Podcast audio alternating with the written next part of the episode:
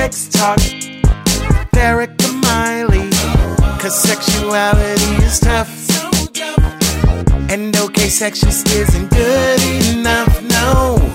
Sex Talk with Erica Miley. Hey, folks, welcome to Sex Talk with Erica Miley. Erica Miley here. Uh, y'all, I, I got a. I got a doozy for you today. I have a book that I just cannot wait for every single one of you to read. The thing that I took away from it, I think, right out the gate was the um, that this book is incredibly reachable. I have for you authors, clinicians that are just incredible of the book Women in Kink. I have Jennifer Rehor. Is a she is a licensed marriage and family therapist, certified sex therapist, author, owner of Affirming Therapy Center in San Diego and does virtual and in-person work. And I have Julia Schiffman. She is an associate clinical social worker, author, community activist, seeing clients in California virtual only. Y'all, I feel like we have uh, three very overachieving humans in the room. Just saying. Yeah. so, welcome to the show. I'm so glad you have joined me today, and I cannot wait to dive in deep into this book um, and hear some of your reflections about how and what it is um, done, and maybe even in your clinical work. So, this book is based on the the research that you did and and Jennifer am I am I correct in understanding that you started the research and it's nearly 1600 women and their personal stories about their relationship with cake. can you can you kind of talk about how um, this concept came from your original research Yeah, so I was conducting research for my master's thesis. I was Okay. a graduate student at San Francisco State University in their human mm-hmm. sexuality department. Yeah. And basically, I attended a conference that was based on alternative sexualities, and it mm. inspired me to do this work. And I realized that the thesis I had been working on just was too middle of the road and honestly boring to keep my interest for the next two years. And so I, I That's literally left that project behind and I had an academic advisor who was amazing and just said spend the summer figuring out what needs to be done in the field. And mm. so I looked up all the different articles, anything that had to do with sadism, masochism, bondage, fetish, exhibitionism, all the things that fall under the kink umbrella. Mm-hmm. And I categorized them in my c- computer and found like all these articles based on men and two based on women. Yo, like this is like I just want to st- just pause here for a second. There's so much shit. There's so much shit in mental health, in sexual health, in medical, in the world of of, of medical research that is based on penis bodies, right? Yes. and and our perspective um, by, by our i mean uh, those of us with vulvas uh, it's often missed or uh, seen to be the same without any clear delineation Right. And so uh, oftentimes in like just sex research, they will they'll research men and just apply it to women. And Yep. Uh, in this realm, they actually uh, previous researchers had made the assumption that because so few women participated in these studies, and this is we're talking like 1970s, 1980s, uh, that there's just no interest, and the only women who have an interest are doing it for financial gain as their only reason. Uh, and it turns out it's I think primarily because the way that they could recruit back then for these studies was in the hmm. back of S&M magazines. right. Okay. And so though the backs of S&M magazines was often a place for finding other partners. And so hmm. who's who's actually going and, and buying those magazines? Who's actually going and reading the backs of the magazines? And who's actually going and and responding to a mail-in survey in the backs of these magazines. And so it I don't blame the researchers. It's not their fault at the time. They it was pre-internet as we know it. yes Uh, but at the same time, it did leave this void in the academic body of literature on, you know, these these previous studies would talk about oh, we're going to compare these, you know, hundreds of bisexual men with heterosexual men and homosexual men and all these, and like what activities they do and what meanings they can get out of it. And there was just really nothing about women that was comparable to that. Mm. So that was the spark of this study. It was okay, there is a dearth of information in the academic literature that has led to some assumptions and misconceptions that women don't have an intrinsic interest in sadomasochism or or bondage or fetishism or any of these things under the under the kink umbrella and yet I knew as a person who has attended women only kink events that this yes. is simply not true. However, in academia, if if it's not published, it's like it doesn't exist. You have to have mm-hmm. the work. You have to simply put out there, I am testing this hypothesis and it either is or isn't correct. And then it gets published. And then you actually have that as part of the literature. So that was my ultimate goal was to fill this void in the literature. Eh, I mean, it is a giant big old deep hole that we're going to still need to shovel things into to even understand all of the elements of it. And and the stories in this book y'all go get this book. It is in it is wonderful to just read directly from other people who have uh, similar experiences and how they're trying to to balance some of their desires while also have different kinds of relationships. And I, I do think like we know that the the variety of human experience is vast right i think i think maybe the the invention of the internet has now exposed many many many more of us than there would have ever been before to understand that that being said like when you think about kink and identity in particular, and women's identities in particular, because that's even more narrow, like you just said. The book, you directly comment on the differences in how folks described the place in their life that kink holds. How, through the process of this research and writing the book, thinking about it, putting it in the crock pot of your mind, did did it really like impact what you saw as maybe the 10,000 foot view of kink and identity. I, I just I just see this giant space. I can only imagine what the two of you were thinking while you're listening to these stories. Like how how did it shift and change how you saw the world of kink and and women? I when I think to this moment and I think to this like huge view, I think the beginning started when Jennifer and I went to the AASECT conference and I was um, doing a poster with her on our work. And mm. we, it was before the book was being actually written. So this kind of goes back a little bit. And um, we were talking about the reasons why people engage in kink, which later we pulled out this section of the book and realized that we need to talk about identity separate because it's just so big. But mm. one of the last reasons was identity that that this was a part of people, part of mm-hmm. who they mm-hmm. were, and it was integral to how they function in the world. And that was huge and a reason why they were engaging in kink. And then we also talked about how people were experiencing themselves, of finding themselves in different parts of their lives, meaning people were uh, new since the beginning of time, like when they were young, and then other people were just discovering this part when they were 60 years old or maybe in their 20s and saying like wow like this is a part of who i am and if i don't have this then i don't feel complete.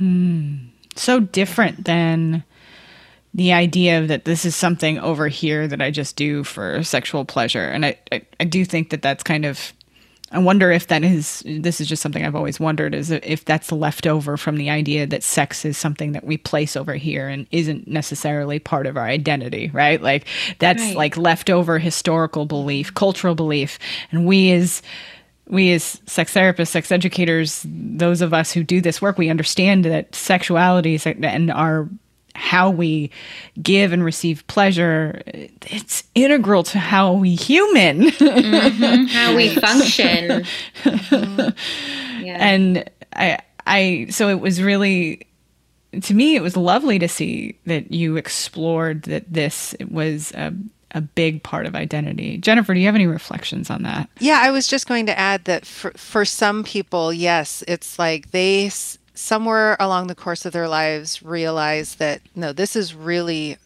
who I am. Mm. I think mm. there was one quotation in there that says, This is something my husband does. This is who I am.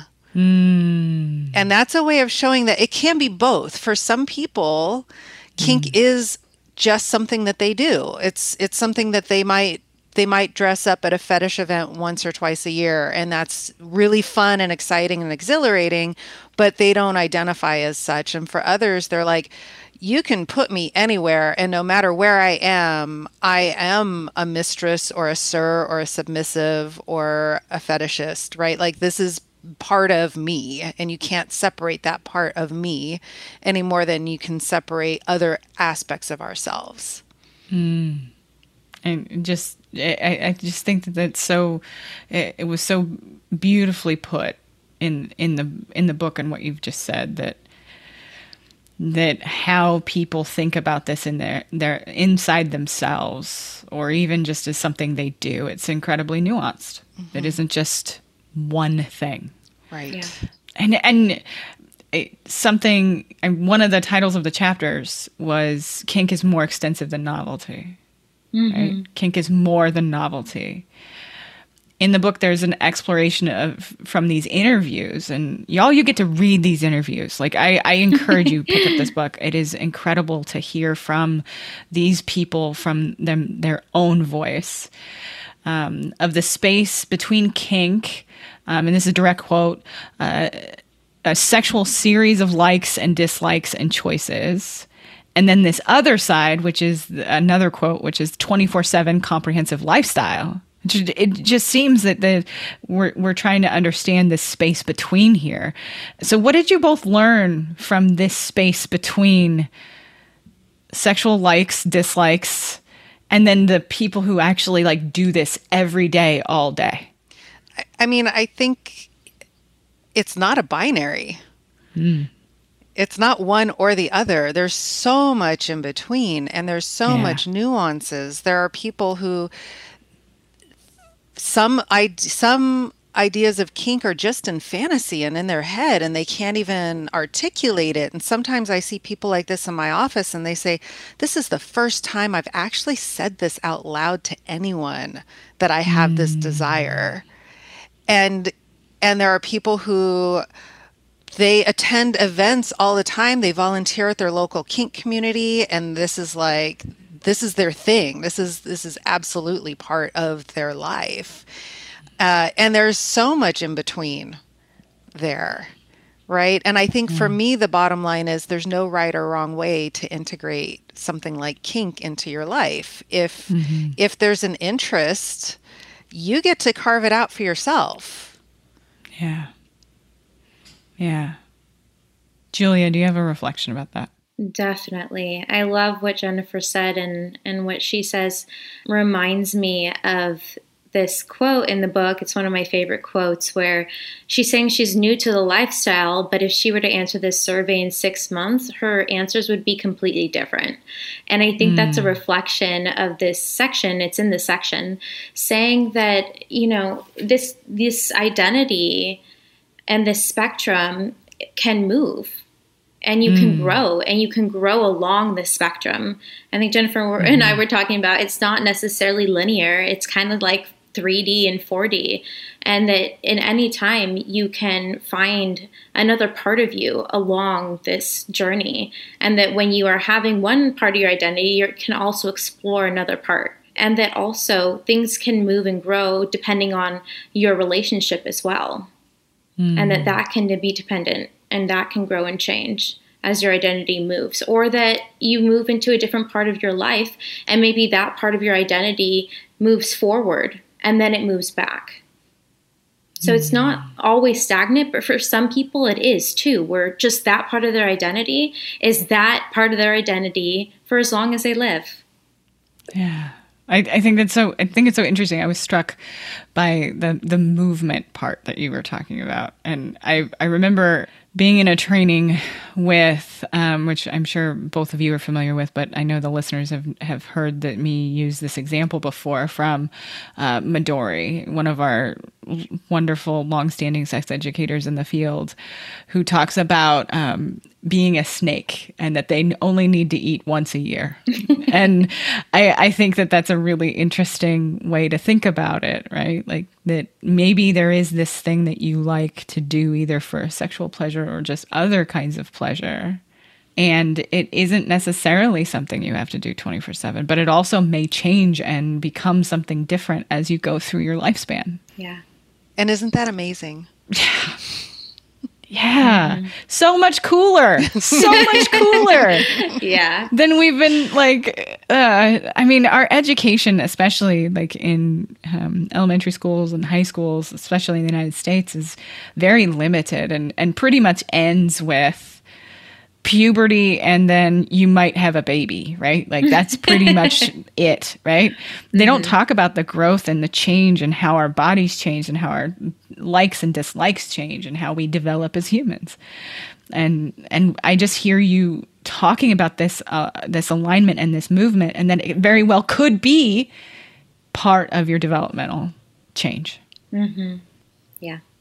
I I'm curious like I, I know when I was reading some of those stories, I was just like, it was just, again, folks, the kind of research um, that these that uh, Jennifer started is what we call qualitative. So it is stories. It isn't just somebody took a bunch of surveys and gave a bunch of numbers. It is these folks' words, their report of their experience. And these direct stories, it, it was interesting to read the balance between each of them trying to each one of them were trying to make a different balance in their life between romantic or primary partnership the other kinds of relationships in their life and their desires. I'm just i'm kind of looking for some reflections from both of you about this balance that you heard from these folks and how they were trying to understand it in their everyday lives. Yes I can I can jump in. Um, so I think that desire, the balance between desire and everyday life, happens in every relationship, not just kink relationships. Mm-hmm. I think mm-hmm. people come into our office and talk about that struggle between igniting their sex life or how to fit it in. We have stressors every day talking about, you know, work, talking about, you know, even just traffic that, that really crashes our desires sometimes.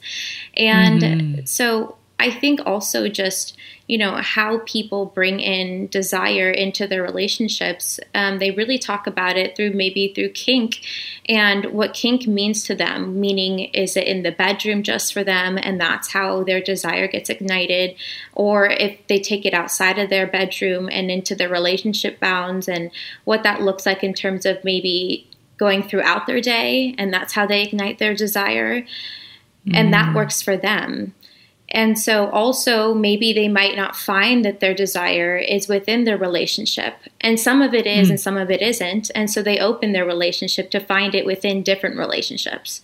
And we talk mm. a little hmm. bit about that about being open for different reasons open for kink, open for sex, open for relationships.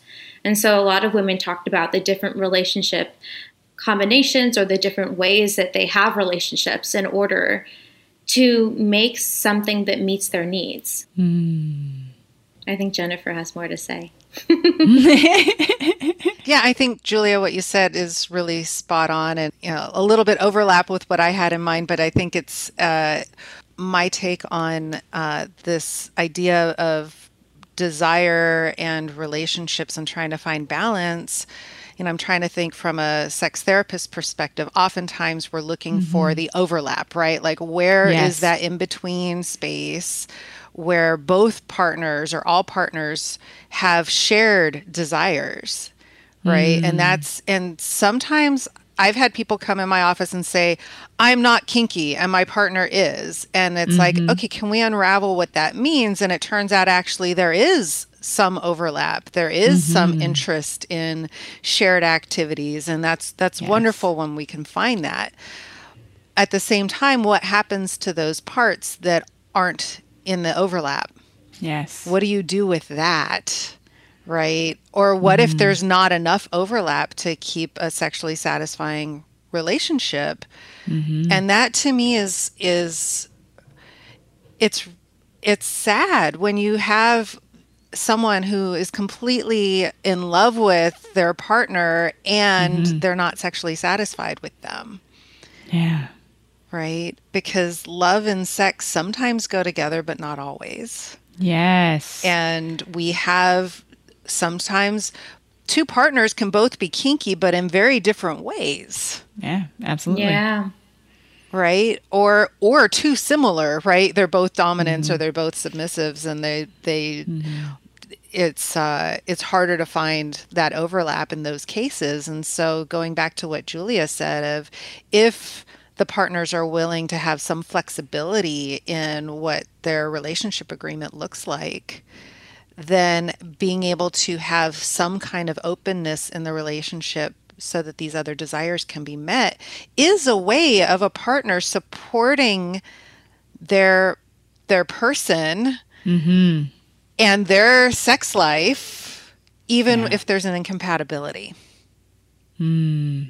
And at the same time it's also i think important to point out we don't advocate for or against open or closed relationships. Mm-hmm. and if a couple comes in and they want to explore opening a relationship that that takes some groundwork um, mm-hmm. um, before just jumping yes, in because that's I another mean, for the back row y'all it takes some time. If you want to open your relationship it does not it's not something that just happens and just it requires a lot a lot of exploration to determine if it's something for you or not. Yes, and that's something I I really enjoy working with couples on creating a relationship agreement that's much more than just rules, mm-hmm. but rather what's your vision?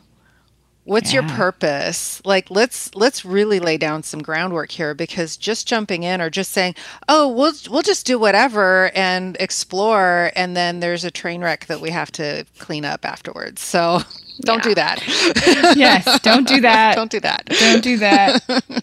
please, please, please don't. Yeah. We we all love helping you do this, but we'd love to save you from the train wreck before it happens. Yes. I, I do think you're you're saying something important that I think culturally at least in the United States, I, I do think that maybe other cultures do this better. Let's be real. Um, that we're we're beginning to dismantle the idea that your partner has to be everything to you. Every, like, that whole idea of soulmate, that they will be your perfect sexual partner, they will be your best friend, they will be your everything. Jerry Maguire fucking ruined us. That you complete me shit. Nah, nah, nah, I nah, complete, nah. I complete me, you complete we, you, yeah, and then we right. are completed yes. humans in relation to each other. Yes. yes. Not as sexy. Tom Cruise, please come back and re-say it. We'd love it. Please. Um, seriously.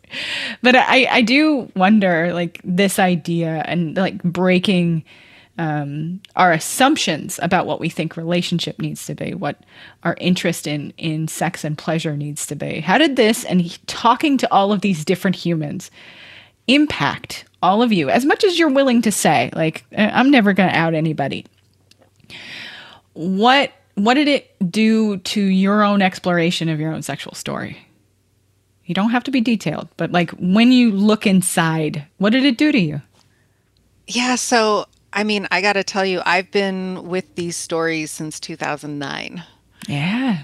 So, you know, I I can't even pinpoint and I was reading them as they came in over the course yeah. of like 6 months. So I can't even pinpoint a single time of like, oh yeah, this is when I read all the stories, right? Mm. Uh, however, I have had them in my brain uh, for this long. And so there might even be some, some subconscious reflections that I'm not really aware of. But what I think when I when I think of the book and I think of the collection of stories mm. and the and the the collection of relationship dynamics Oof. is pretty much whatever you want to do, it's out there. Mm. However, you want to connect with people, as long as they also want a connection with you, it's available. Mm. Like you don't have to you don't have to walk and talk the script you've been handed. Ooh. I want to sit with that for a sec. I think that you are speaking to something fundamentally in therapy that we generally are trying to help our people know, which is that you're just not fucking alone. You're just not. Julia, what about you? So I got the stories all at the same time.